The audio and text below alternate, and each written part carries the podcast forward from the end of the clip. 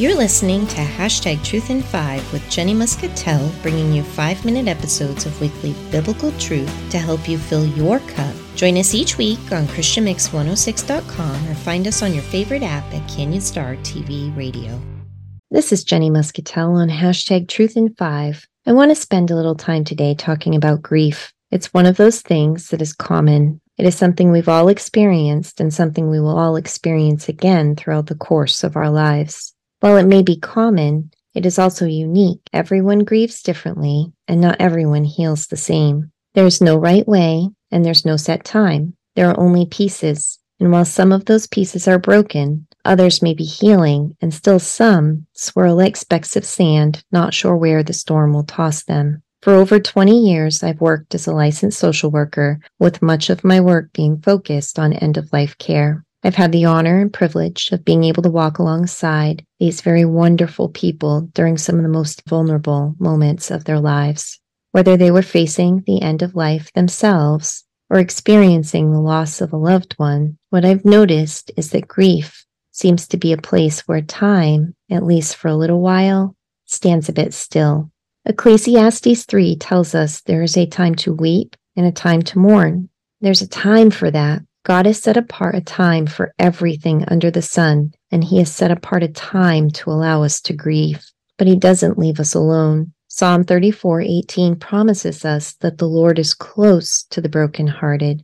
He knows our pain, He's tender, loving, ever present, and He knows every corner of our heart, even those deeper, darker places. He understands every worry, every heartache, and he waits with open arms, saying, Come to me, all you who are weary and burdened, and I will give you rest. Grief can tend to take your breath away. I remember the moment when I forgot how to breathe. It was the moment I lost my husband. He died of a heart attack at 38. Heart disease ran in his family. He had high cholesterol, but he was strong and active, and his death was something we never saw coming. Surviving survival was a process. For a long time, I chased around all my broken and swirling pieces and clung tightly to hope that something would be better in a world that seemed like it had fallen apart. But what I learned was that my hope was in Jesus. He was my rock. Matthew 7:25 tells us about the importance of building our house on a rock, explaining that a house built on sand will wash away in a storm. It says, "And the rain fell, and the floods came, and the winds blew and beat on that house, but it did not fall because it had been founded on the rock. And friends, that rock is Jesus. Grief is different for everyone. For me, grief comes like waves in unexpected weather. It shows up at Christmas and reminds me of four minus one.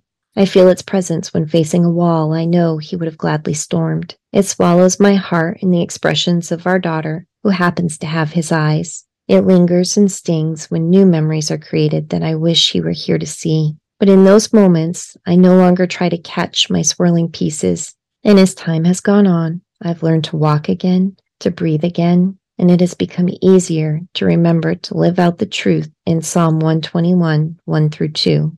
I lift my eyes to the hills. Where does my help come from? My help comes from the Lord, the maker of heaven and earth. It is through His love that I learned how to experience the beauty of life, even beyond the ashes. It is through His grace that I can have hope. It is through His strength that we can persevere. And it is His promise of eternity that brings me peace. In John 16, Jesus is preparing his disciples for his departure. He tells them he's going away and assures them it is for their good. In verse 20, he says, Very truly I tell you, you will weep and mourn while the world rejoices. You will grieve, but your grief will turn to joy.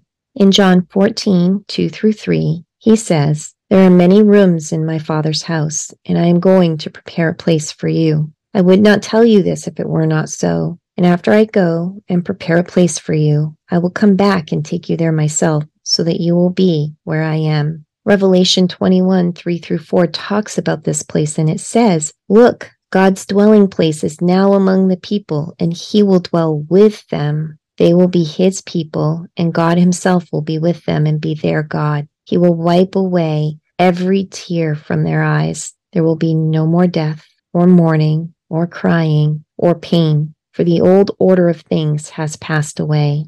Psalm 147 3 reminds us that God is not only close to the brokenhearted, but it says he heals the brokenhearted and binds up their wounds. If your heart is heavy today, or you know someone with a heavy heart, remember to be gentle with yourself and others. Allow yourself the time you need to grieve and hold close to the promises of Jesus and remember that he is near to the brokenhearted. Let's pray. Lord, you know every thought, every emotion, every hurt and heartache, and your tender heart asks us to lay those burdens at your feet. Thank you for offering to carry our burdens, and thank you for carrying us.